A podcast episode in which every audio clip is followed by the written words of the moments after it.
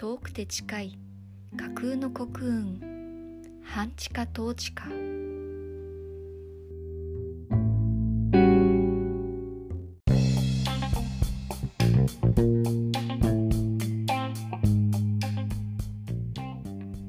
この番組は日常集のブックカフェ本のある空間ご飯とおやつつぐみブックスコーヒーの提供で全国の物好きな皆様へお送りいたします。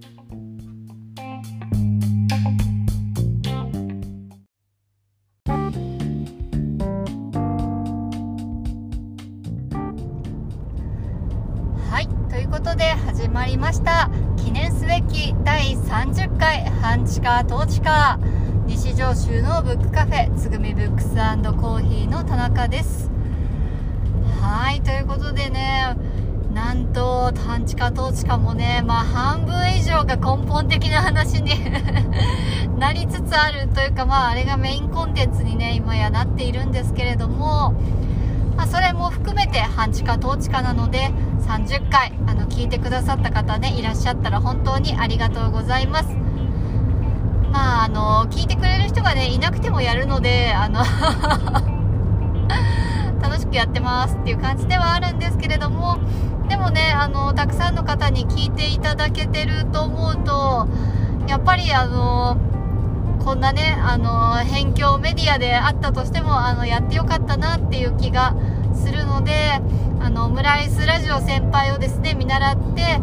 誰が聞いていようがいなかろうがあの自分の意見はあの表明しておく。でアーカイブして置いておくっていうスタンスでねあの今後も続けていきたいなと思っておりますのであの今後ともよろしくお願いいたします。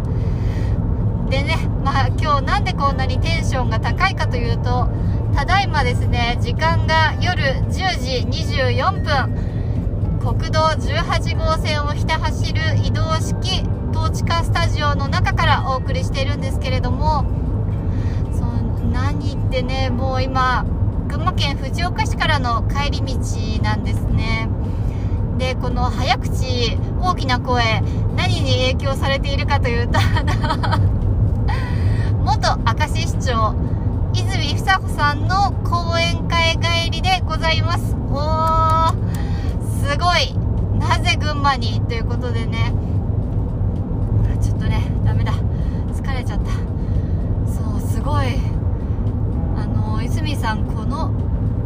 この日じゃない勢いで1時間すごい勢いで喋ってましたね。なんか最初あの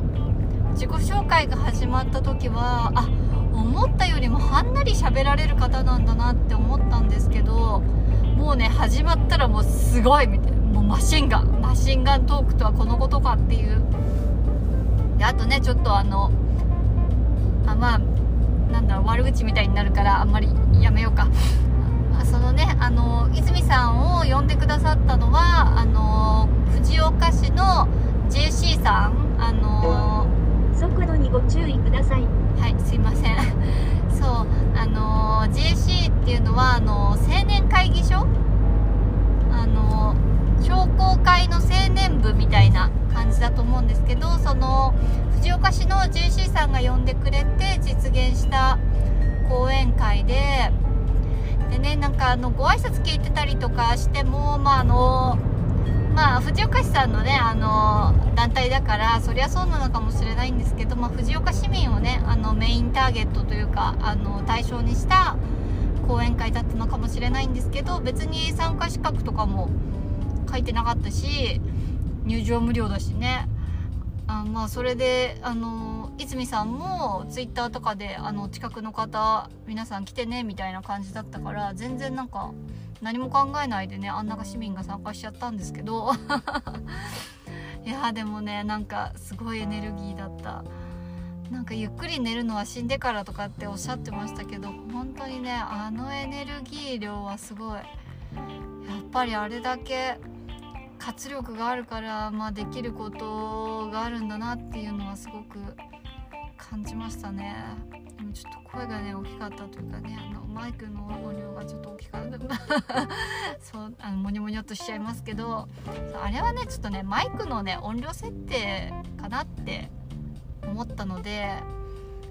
とあの話し始めてからでもいいからちょっと調節してくれるとあの耳がウィーンってならなくてあのよかったかなってちょっと思うんですけどでもねやっぱりその気力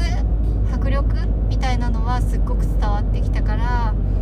やっぱりご本人が喋ってる声を聞くっていうのはすごいことだなって思ったしそのなんだろうな。切実さ？その何が大切かっていうことを曲げないっていう切実さ？があの痛感できたっていう感じ。そうでね私の元職場の同僚とかにも声かけて一緒に行ってきたんですけどやっぱりねすごい刺激になったって言ってたのでやっぱりねそういうのはねあの聞いた方がいいしその明石町もあのみんなどんどん真似してくれればいいってまあねそのただ一概にあの同じことするんじゃなくて自分の詩にとってあのどういう形がいいかっていうのをきちんと見極めて考えた上で取り入れるっていうこととあとはそのつまみ食い的にその速度にご注意ください。明石市がやった100以上の全国百全国初みたいな100以上の取り組みの一部だけをあのあこれだけやろうみたいな感じであの取り入れるんじゃなくてやっぱりそれぞれが相互に関係してるしその流れみたいなものとか必要性みたいなものがあるからちゃんとやっぱりそれは何て言うんだろうな考えた上であの自分の死にとってあの必要なことは何か？でその必要なことをするには何が必要で？でそのうん実行する上であのうんと、まあ、見の見逃しちゃいけないことっていうかなんだろうな手を抜いちゃいけないことみたいなことだったりとか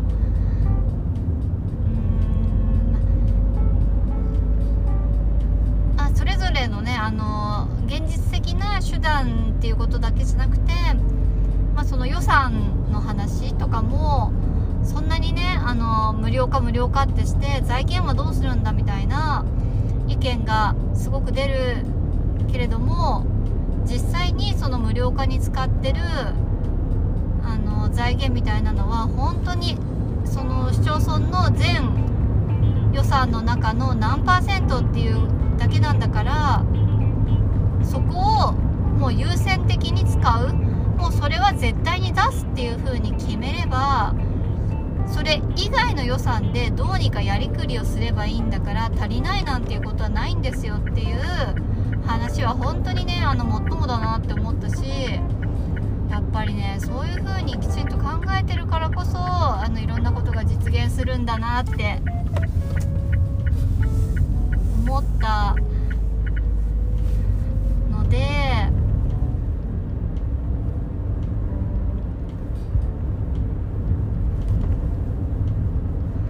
そう行ってよかったなってすごく思いましたね。でも本当にだからもう明石 明石市長じゃなかった。泉さんはもう忙しすぎて年内はもう予定がいっぱいっていうので今はその講演会とかあの応援演説とかはあのみんな断ってるらしいんですけどそりゃねやっぱりそうなりますわなっていう感じでしたね。でもそのまあ市長国会議員とその市長を経験してのそのノウハウみたいなものとあとはその自分のその本本業っていうのかわかんないですけど、まあ、あの弁護士であったりその社会福祉士であったり今後はなんかその精神保健福祉士も取ろうと思ってるっていうようなことをツイッターか何かでおっしゃってたかと思うんですけど本当になんかもう起きてか朝起きてから寝るまでフルスロットルでめちゃくちゃ勉強してる今でも受験生みたいな勉強の仕方をしてるって本に書いてあったので書いてあったんですけどもうねそれはすごすぎる。その努力。いやだから見習いたいとは思うけど多分見習えなくて。もうね私育児がないし頑張りきれないからその点では折れたりはしないんですけどあんまり頑張れないタイプだから。そう。だけど考えることはやめられないから今まで以上に考えようって思いましたね。やっぱり日頃から考えておかないといざっていう時に思い出せないし普段から考えてるとちょっとしたその誰かからもらった言葉みたいなのにもあの反応できるようになるなって思うし今はそのもう市役所の職員ではなくなってしまったので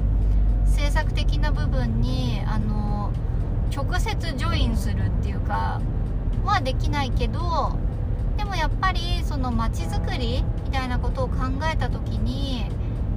その泉さんのされた改革みたいなのもそうですけど市民と一緒に変えていくっていうこともちろん行政のねあのそれぞれの自治体職員は大切なんですけどその街を作ってる人たちの意識が変わるっていうなんかその現象としてなんか例えばあの赤ちゃんが泣いちゃうみたいなことを一つとってもその町の人たちがまた子供が大きい声で泣いてみたいな早く泣き止ませろよっていう目でお母さんを見るのかわあ赤ちゃん元気に泣いてますねってお母さん子育て頑張ってでみんなで応援してるからねっていう目で見るのかそういうのとかもやっぱりその街づくりが、まあ、進んだ結果としてあの市民たちが変わったっていう部分もあるけどでもやっぱり市民の考え方がそういう風に変わればみんながお互いにあいろんなところにそのお母さんがベビーカーで出かけてもいいんだってなるし周りだって嫌だなうるさいなって思うよりもあ元気いっぱいな子供がいっぱいいていい市だなって思うかってやっぱりねお互い気持ちよさが全然違うじゃないですか。そうだからやっぱりねそういうのって重要だなって思うしやっぱりね子供を大切にしなくちゃいけないなっていうのをねあの改めて痛感したというかまあもともとねあのうちお店でもベビーカーどんどん連れてきてくださいって赤ちゃんとお母さんが大丈夫だったらもう本当に乳幼児から連れてきてくださいねって言ってもうこの間 すごい生後2ヶ月？生後2ヶ月とかの赤ちゃんとかまあ友達ですけど連れてきてくれてたりとかねあのしてもう大歓迎だから本当にねあのベビー大歓迎。でうち車椅子も一応ねあのちょっと最近車庫の通路がね狭くなっていて申し訳ないんですけど一応客席はもうあの車椅子のまんまあのテーブルにつけるようになってるのであのぜひぜひねあの車椅子の方も入ってそのまんま入ってきてもらいたいしトイレも一応あの広いお手洗いがあるので車椅子でも入れるようになってるし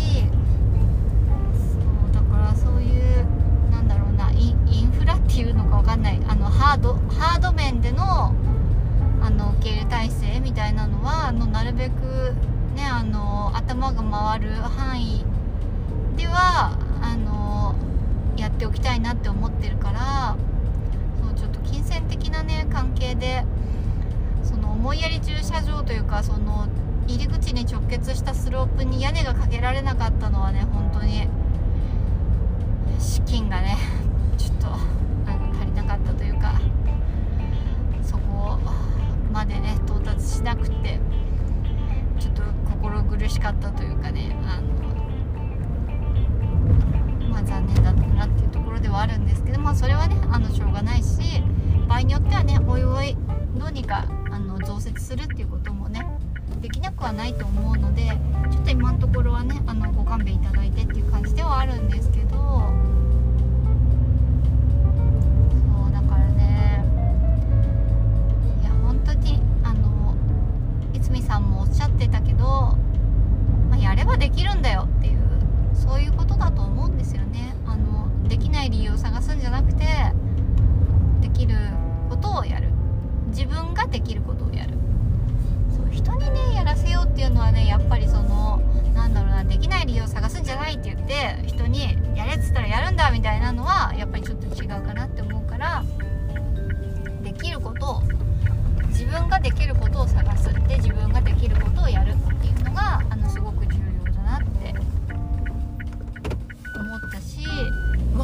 気温9度寒そう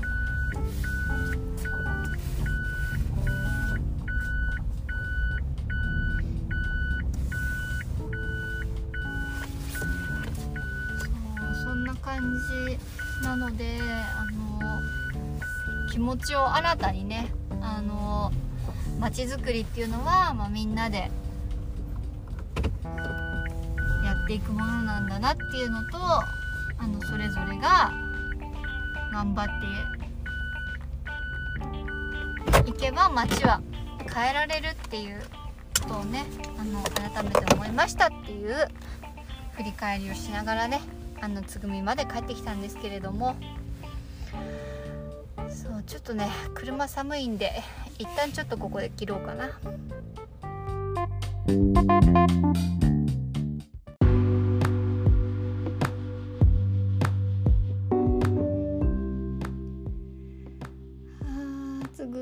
あったかい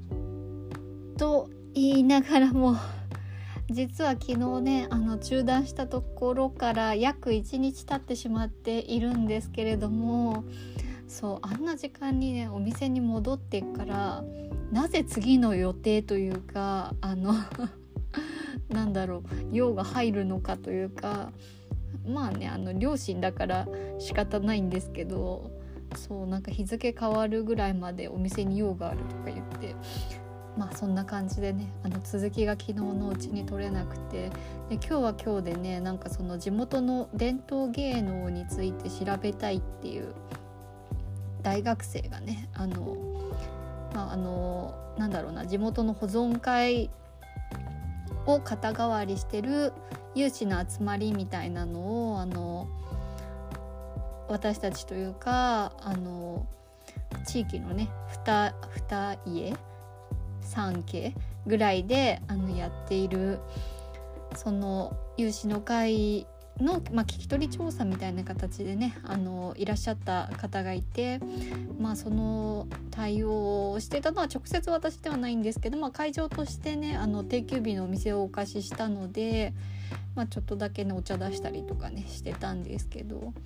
そんなこんなをしていたらねでまあ買い出しに行きなんか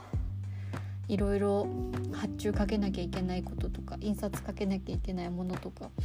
なんかいろいろしていたらねあっという間に一日経ってしまいました。ということでねあの昨日の熱が冷めてしまう ま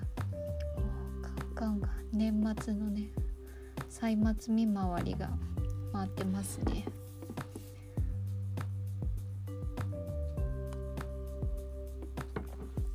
そうだからまあ熱冷め熱冷めやらぬうん自分の中で熟成するには翌日っていうとまだ全然あの考える時間が足りないなっていう感じだしの聞いた直後のあの大興奮みたいな。自分で聞いてもいやちょっと ちょっと落ち着いてっていう感じではあったんですけどあの感じはねもうだいぶ落ち着いてはいるんですけどいやでもねあの泉さんのあの書籍社会の変え方をもう事前に読んでいたのでお話としてはねあのなんだろうな、まあ、なさったことはね今までの10年間になさったこと12年任期12年かなの間にされたことみたいな感じで10年間のことをまとめたのがその社会の変え方っていう本だったかなと思うんですけど、まあ、そこにねあのおおよそのことはこう時系列で綺麗にまとめて書いてあったのでお話もね結構それにあのそれに近いというかねやってきたことは同じだから同じ話をもちろんされてるんですけど、まあ、それをこうパワポにねまとめてあのスライドで流しながらあのお話をしてくださる。でもその10年のことを1時間で喋らなくちゃいけないわけだからそりゃマシンガントークにもなりますわなっていう感じだとは思うんですけどそうやっぱりねあのお話をされ慣れていらっしゃるだけあって本当になんかぴったり終わらせましたみたいな感じでそうでパワポもねどんどんこうさささっと飛ばして後で資料見て確認してくださいみたいな感じで あの泉さんはおっしゃっていたけれどもパワポは配られなかったのであの確認のしようがなくてねちょっとそこだけは残念だったかなとは思うんですけどまあね入場無料で全員いや結構なんやかんや会場満席みたいになってたからあの人たちにねあのパワポ多分もう少なくとも20ページくらいありそうな感じをフルカラーで印刷して配るっていうのはやっぱりちょっと金銭的にも難しいだろうなっていう感じがするのでまあねめちゃくちゃ残念とは思いつつも、まあ、無理だろうなっていうのも分かるみたいな 感じだったのでまあしょうがないかなとは思うんですけど。そうそうだからそんな感じで、まあ、パワポがねもらえたらもっと良かったなとは思うんですけどでもやっぱりそのお話の中でなんだろうな究極まとめるとすればもう優先順位を決めてそれなんだろうそれをもうあの絶対に揺るがないその優先度一番な子供が最優先っていう風に決めたらもうそれその決意を揺るがさないっていう。でしかもその泉さんの改革の中でもその赤ちゃんとかのための無料化まあ、赤ちゃんだけじゃないんですけどもちろんあの中高生まで含めてすごいねあの駅前の複合施設パピオス明石っていうらしいんですけどそのパピオス明石もあのインターネットでねあの施設見たらなんかねあのいやすごいなと。運営するのはねちょっと大変そうだからその委託を受けてる何て言うんだっけな神戸 YMCA ってあヤングマンっていうこと？みたいな感じでそうそうだからそういう団体さんか何かが入ってるみたいなんですけどでもねやっぱりそこにあの泉さんがジョインしなかったら消費者金融とかなんかギャンブルのお店みたいなのとかがばっかり入ったようなあの駅前のビルになっちゃってたはずのものがその子どもたちにとってすごくいい拠点になっててで子どもたちのあのなんだろう生活にかかる負担みたいなのを行政が持つことでお家の家計の中で使えるねお金が増えたことでその複合施設で無料で遊んだ親子が周囲の飲食店でご飯食べたりとかお洋服買ったりとかしてくれるから結局はその地元が潤うんだよっていうようなお話もすごいなと思って。ね群馬だってまあ、前橋とかがまさにそういう感じで駅前のね大きいビルがど徴用かどうか何かが入ってたんですかね。が一回開いちゃって廃ビルみたいになってたところに蔦屋さんかなんかが入ったんだっけな。あ違うかな。でも大きい本屋さんが入ったんですよね。でも上はドン・キホーテになったんだっけな。うんよく覚えてない。1回だけ行ったことあるような気がするんですけど。そうそう。だからねえどっちに舵を切るか？みたいな。別にねそれが悪いって言ってるわけじゃないけど。やっぱり結果は違う風になるだろうなって思うしまあそのパピオス明石も中高生とかが使えるそのユーススペースっていうあの勉強したりとかあとはそのバンドの練習とかするのにその防音室があったりダンスの練習ができたりとかするスペースもあるらしくて見たらその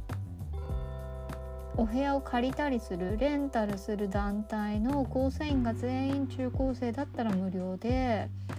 大人が入ってる場合には1時間いくらっていうのでその使用料が決まってたみたいで。まあそれもねで優先順位みたいなのがその中高生が優先ですみたいなことがこう小さく書いてあってその優先っていうのもねどこまで優先するのか？その例えば先に大人が申し込んでたけど後からこう中高生が使いたいって言われたら譲ってあげてくれませんかね？みたいになるのか、まあ、もしくはあの先に予約さえしちゃえばあの予約順だけど一気にあの同じ日希望ですみたいな感じでなったらあの抽選じゃないけどあそういうのかもしれないですね。同じね中高生中高生のグループがバッティングすることだってあるだろうから何日の希望者みたいな感じでもしかすると事前予約取って出揃ったら抽選かその抽選する際に ABC グループあって A グループは大人で BC が中高生って言ったらその A グループはもう譲ってくださいっていう話になってその抽選の中に入れない。で B と C で抽選して当たった方が使えるとか。そういうことなのかもしれない。わかんないけど。ルールまではねあの書いてなかったというか、まあ、運営基準みたいなのがねきっと存在するはずだからどうなってるのかわからないんですけど。そうだからそんな感じだからねちょっとねあのトラブルにならないとも限らないというか優先って難しいよねみたいなところあると思うんですけどそれでもやっぱり中高生が使うようにっていうのであの作られたスペースなんだからっていうので町の人たちがね気持ちよく「ああそりゃ中高生が使ったらええがな」って言って「わしら違うとこ行くわ」って言ってくれればねそれでいい話だからやっぱりそういう意味でも行政だけじゃなくて町がどういう意識でいるかっていうのがあのすごく重要だから町全体のその市民の意識が変わってるっていうのが明石市のその子育ての町になるにあたって一番重要なところっていうふうに泉さんがおっしゃってたのはまさに、うん、そうだなって思うのでいやーなんかねすごい言葉にはまとまらないんですけどなんかそのあーそういう風にいろんなことをこう考えていけばいいんだなっていうかその一番重要なものは何かでその重要なものにお金がいくらかかるか。でそのお金はあのもう取っておく。完全にここは確保っていうような形にしてそれ以外の部分で他をどういうふうにやりくりするか。っていうふうになると。で明石市の場合もその優先順位っていう意味で言うと後回しにされたっていうふうに本人たちがあの感じる年代だったりとかも最終的には56年後に市の税税収自体が全体的にあの潤うことでむしろその56年前よりも手厚いいろんなことが受けられるようになったっていう。ねだからまあそれをねもちろんあの高齢だったら待てない人もいるかもしれないけどだからって言ってワイが生きてるうちにいい思いできへんかったやないかいじゃなくていや若い世代が幸せになってくれたらええんやって言ってくれるその 市民の意識の変化みたいなやっぱりそれって本人もそっちの方があの幸せなんじゃないかなっていう気がするというかだってなんかないがしろにされたとか大事にされてないとかって言ってイライラするのってすごくこう気持ち的にも嫌じゃないですか。だけどあみんなが幸せになったらいいよって言える方がねみんなちびっ子たちが楽しそうでいいなっていう景色を見てる方がいいとかやっぱりねそういう意識にみんながなれるような、ね、そういうのってやっぱり気持ち的にも余裕がないとそういう風に思えなくなる。もう自分が今日明日のことでカツカツみたいな状態だったらやっぱりそういう風には思えなくなっちゃうっていうのがあると思うのでそのためにもねやっぱりみんな今の まあね社会負担率な社会負担率いいんでしたっけ？あの税税金とかがその自分の給与とかその収入の5割ぐらいをあの占めちゃうみたいなやつの負担率が昔はね2割とか3割だったのが今5割ぐらいになってる。いやもう、本当に本当にお店も厳しい。なんでこんなに税金取られなんかねいや前にも 前にもその話したような気がするんですけど通帳からガボってなんかお金が減る時って大体税金の支払い月ね恐ろしい。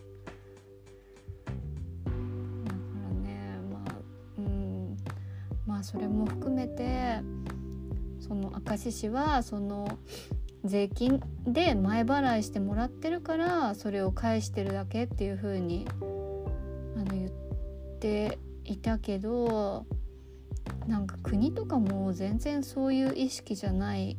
気がするし過去最高の税収でその税金としてあの取りすぎちゃった余ってる分は還付しますって某岸田内閣総理大臣が言った分誰だっけあの財務省でしたっけあの大蔵省みたいな人がもう使っちゃったみたいなことなんだ使っちゃったってみたいな ええって感じじゃないですか。だからそういうのってやっぱりおかしいと思うんですよね。だからねあのやっぱりその考え方がもう根本的に違う。その泉市長は本当にあの市民の方を向いてるし市民の声を聞いてでしかもその市民の声を聞いてるって言ってもあの声の大きい人の言うことを聞くとかその支持母体になってくれそうな団体とかに忖度するとかじゃなくて本当にその暮らしてる人たちの方を向いてるしで中でもやっぱりその子育てを中心としてその町を立て直していくって言ってるからその子育てをしている人たちの声を重点的に聞いてそんなことされちゃ困るって言ってるその土建会社とかあの高齢者とかっていう人たちにはきちんと説得をするその別にあなたたちをないがしろにしてるわけじゃなくてちょっと待ってくれって言ってるだけだから今はその子育ての方をまず重点的に立て直さなくちゃいけなくてそれがあのいい方向に向かったらあなたたちにだってあのなんだろうないいことが起こるしあのあなたたちのこともあの手厚く対応できるようになるんですっていうのをこう説明してたっていうかそういうところでなんかちょっと大きい声上げられたからってあの言ってることを翻したりとかそっちの人たちばっかりを優先するみたいなその日和見で権力の強い人たちに長いものにね巻かれるみたいなことをしてるっていう。なんかそれって声を聞くっていうことと自分のやりたいことを曲げないっていうのがちゃんと両立してる。でもそれって全然矛盾してないというかあの、まあ、それこそがあのきちんとやっぱり自分の頭で考えてその知識だったりとか対応だったりとかで知識とかあのやり方だけじゃなくてきちんと心のある対応だなっていうふうに思うので、まあ、ちょっとねその言葉の使い方が過激みたいなその前にもね あの泉市長の話してる時にその方が「いやちょっとアンガーマネジメントに難のある方」って言ってて、まあ、まさにそういうことなんだなというかもう瞬間湯沸かし器でカチンってくると窓かち割ってでも何とかして来いやみたいな感じにこうなっちゃうみたいなそのねあの選択する言葉のチョイスがちょっと強めというかになっちゃってあのネットを吹き出しちゃうみたいな 時があるみたいだからそれだけはねちょっとやっぱりねあのやっぱり慣れ慣れというかそのご本人がカチンってきたからって言ってもやっぱり一瞬言葉選べばいやさすが泉さんやっていう話になることなんじゃないかなって思うしそうすぐカチンってくるのはね私もあの気持ちはわかるって感じだしあの言葉遣いが荒れるとかあのめっちゃその頭にくるっていう感覚はあの本当にわかるんですけどやっぱりねあのそれだけのことができる方だから多分ねあの言葉を選ぶこともね慣れてくればきっとできると思うんですよね。だからあんまり嫌われないでほしいっていうかいや本当にあの自分が今までその見てきた国会だったりとか市長としての体験でその縦と横に展開していくその各市町村でもいいところは真似して取り入れてもらってちゃんと自分の市町村に合った形で実施してもらえればいいと思うし縦でその国県市町村とかの連携がその上下関係っていうんじゃなくてそのきちんとしたつながり連携みたいなものとしてあのなんだろうなできるようにっていうのをあの自分としてはサポートしていきたいとかっていうお話もすごいなと思うしその行政のねその前例主義その前の年に前習いするのが大好きみたいな本当にそれが良くないっていう指摘もまさにその通りだと思う。しでその明石市長だった時のこともその泉さんがもう自分のことは忘れてくれて構わないっていう。いやそれって本当にねすごいなって思う。いやだからその名前を残したいっていう人たち歴史に名を刻みたい人とかとは全く別の話ですよね。自分のことは忘れてくれていいってその自分の手柄じゃないっていう形でその場所を離れられるっていうのも本当にすごいことだなって思うしなんか憧れるというか私もそういう気持ちでいたいというかその何かが良くなったとして別にそれが自分の手柄かどうかっていうのってやっぱり関係ないしその引き継いでいって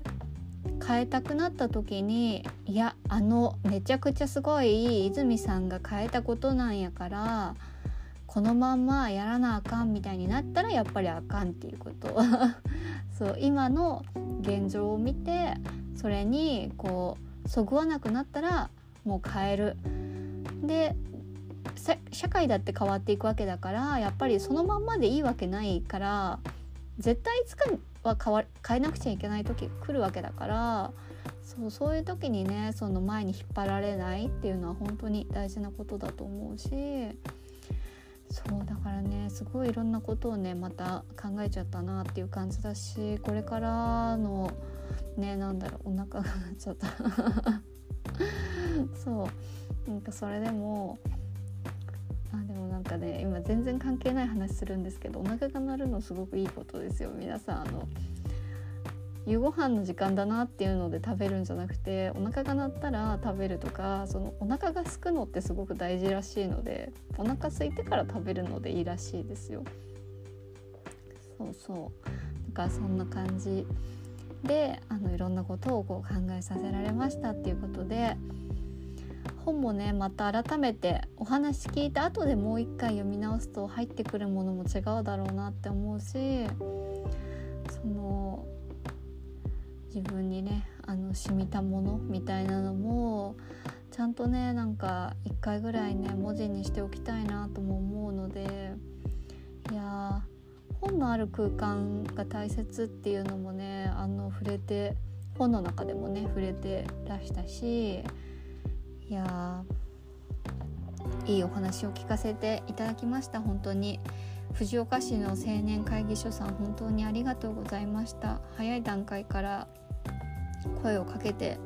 おいてもらってというか。ねでもそれでも本当にご本人たちその青年会議所のあの役員の皆さんも実際に明石に行ってあの現地を視察したりとか市長に多分ご挨拶なさったりとかしてたみたいだしやっぱりねなんか気力が気力がある違うな。何て言うんだろうな。何だろうそこに意識が向いてるとか興味があるとかそういう風になると自然とやっぱり行かなくちゃっていう風に何だろうなる意識がなる。そのあやっぱちょっと呼ぶからには言っとかなくちゃな。嫌だけどみたいな感じじゃなくてこりゃ行きたいと。見ておきたいっていう風に意識がなるしもあの自然と敬意が湧くみたいな感じだからそういう風に足が動くっていうのはすごくいいことだと思うからいや藤岡市さんはすごいなっていう風にエネルギッシュだなとも思ったしすごくねいいことだなと思いましたということで各市町村ねあの明石市からも勉強することがあるし藤岡市からも勉強することがあるなっていう風にねすごく思いましたね。はいということでねあなんか結構いい時間だな。なんか昨日は車の中で喋っていたから車,、まあ、車の中で喋ってたからっていうだけじゃなくてねその熱に当てられてたのであの なんかちょっと元気いっぱいだったみたいな感じではあるんですけどでもそんな感じでねあの昨日は立冬だったっていうことでね昨日から冬だったんですけれどもなんかねいろんな巡りが昨日からこう変わってくるちょうど節目みたいなところだったらしいので私もねいろいろちょっと思うところがあって反省したりとかでちょっとねあのそう気持ちをね新たにあの兜の尾を締め直しましてあの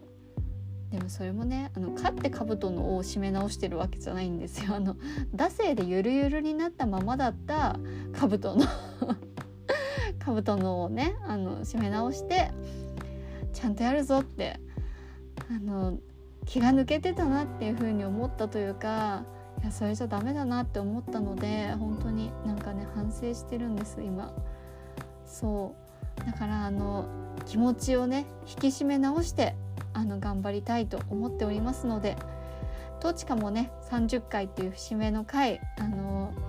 あなんかいい回になったあいい回になったなんか手前味噌っていうか自画自賛してるみたいだけどなんかそのねちょうど30回目でこの話をしておけるっていうのもなんかいいタイミングだったなっていう気がするのでこれからもねあのゆるっと無理せずでも楽しく続けていけたらと思いますのでどうぞよろしくお願いいたします。ということでね第30回「半地下統治下」は以上とさせていただきます。いつもありがとうございます